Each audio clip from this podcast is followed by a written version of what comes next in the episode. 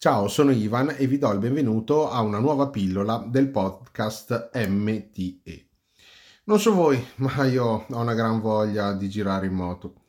Però sti colori, ok, purtroppo sono necessari, però ci costringono a tenere la moto in garage invece che viaggiare, a meno che non la si usi per andare al lavoro. È pur sempre un viaggio e se si parla appunto di viaggiare, sia che siate eh, dei mototuristi oppure amanti del giretto domenicale, non si può fare a meno di una comodità unica, la valigia o le valigie.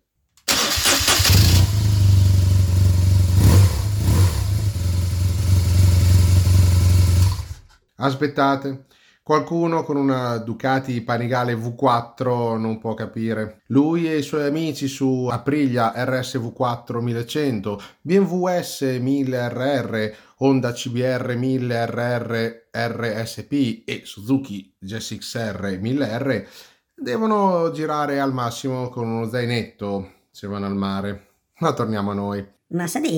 Le valigie dai, dai, diciamo la verità, non possiamo più fare a meno di avere due borse laterali e magari anche una posteriore per uh, tutti i nostri vestiti, i nostri accessori tecnologici e i kit di emergenza. È una comodità in più, ci servono per aumentare la funzionalità dei nostri ferri, evitando di mettersi dietro la schiena lo zaino pesante e spesso poco confortevole come fanno i nostri cugini velocisti. Inoltre le zavorrine ringraziano, altrimenti lo portano loro. Schotzmer. Quando usiamo la moto quotidianamente per fare avanti e indietro, magari tra casa e ufficio, agilmente nel traffico, mi raccomando, non esagerate, o semplicemente per andare al ristorante per il pranzo, una volta arrivati a destinazione dobbiamo portare con noi il casco, la giacca e i guanti. Le borse laterali invece ci permettono di lasciare al sicuro il nostro abbigliamento tecnico all'interno delle nostre valigie, così da essere più agili e leggeri in qualunque posto ci troviamo. Adesso però mi tocca parlare di dimensioni.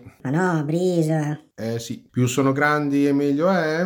Mm, dipende. Se non vogliamo sacrificare l'agilità delle nostre amate due ruote rispetto alle auto, dobbiamo scegliere delle borse laterali che ci permetteranno di essere eh, rapidi nel traffico, ripeto senza mai esagerare, ma non potranno essere troppo capienti per metterci tutto quello che vogliamo. Quindi Bah, il mercato ci propone diverse tipologie di valigie, sia a livello di materiali con cui sono realizzate, sia in termini di dimensioni ed ovviamente di prezzo. Abbiamo veramente un sacco di scelta. Però prima di montare le borse da moto sulla nostra due ruote dobbiamo leggere il codice della strada, ma voi siete più che fortunati perché me lo sono riletto ancora una volta. Infatti, l'articolo 170,5 del CDS, o meglio del codice della strada, vi dice che è vietato trasportare oggetti che non siano solidamente assicurati che sporgono lateralmente rispetto all'asse del veicolo o longitudinalmente rispetto alla sagoma di esso oltre i 50 cm, ovvero impediscono o limitano la visibilità del conducente, a meno che l'omologazione del veicolo non preveda diversamente. Entro i pretti limiti è consentito il trasporto di animali purché custoditi in apposta gabbia o contenitore. Chi è che non gira con una gabbia di uccellini in moto? Vabbè. In caso qualcuno voglia a tutti i costi montare delle borse laterali di dimensioni superiori perché ci deve caricare il mondo, eh, però che cedono appunto quanto previsto appena detto al codice della strada, dobbiamo aggiornare il libretto di circolazione modificando la larghezza massima di omologazione, onde evitare problemi, quindi sanzioni e anche problemi assicurativi in caso di incidente. Prima di eh, procedere alla modifica e motorizzazione, è meglio magari parlare con eh, chi ci ha venduto la moto perché a volte direttamente il concessionario riesce a darci una mano e a eh, abbassare l'iter eh, burocratico. Vabbè, qua la pillola diventerebbe effettivamente un po' troppo lunga se dovessi iniziare a darvi tutte le indicazioni per ogni tipologia di valigie. Però se poi me lo chiederete, perché no? Per ora vi porto la mia esperienza molto condensata. Io ho due valigie GV Tracker Outback in alluminio nere, una da 37 litri montata sulla parte del terminale di scarico e l'altra da 48 litri.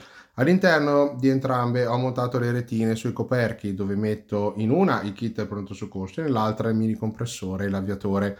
Poi ho anche un ballone posteriore K da 52 litri che mi hanno regalato, eh, mi ha regalato il concessionario quando ho preso la moto. In futuro però lo sostituirò con un eh, top case sempre GIV in alluminio da 58 litri per farci entrare due caschi maniera più agevole. E per farmi mancare nulla ho montato anche due borse paramotori laterali morbide GIV da 5 litri l'una dove metto gli attrezzi in una e le tute antipioggia nell'altra. Quando ho tutto montato sembra effettivamente un'astronave e metto la mano, la moto è larga appunto un metro nella parte posteriore e 90 cm in quella anteriore ma posso portare tutto quello che voglio. Bella vest, momento sicurezza. Ocio. Ricordatevi di leggere i consigli delle case costruttrici, almeno quelle basilari, come gli adesivi che trovate all'interno delle valigie, dove consigliano una velocità massima di norma di 120 km orari. Inoltre ricordate che è richiesto di garantire alle frecce laterali posteriori un angolo di 80 gradi di illuminazione laterale sul lato esterno.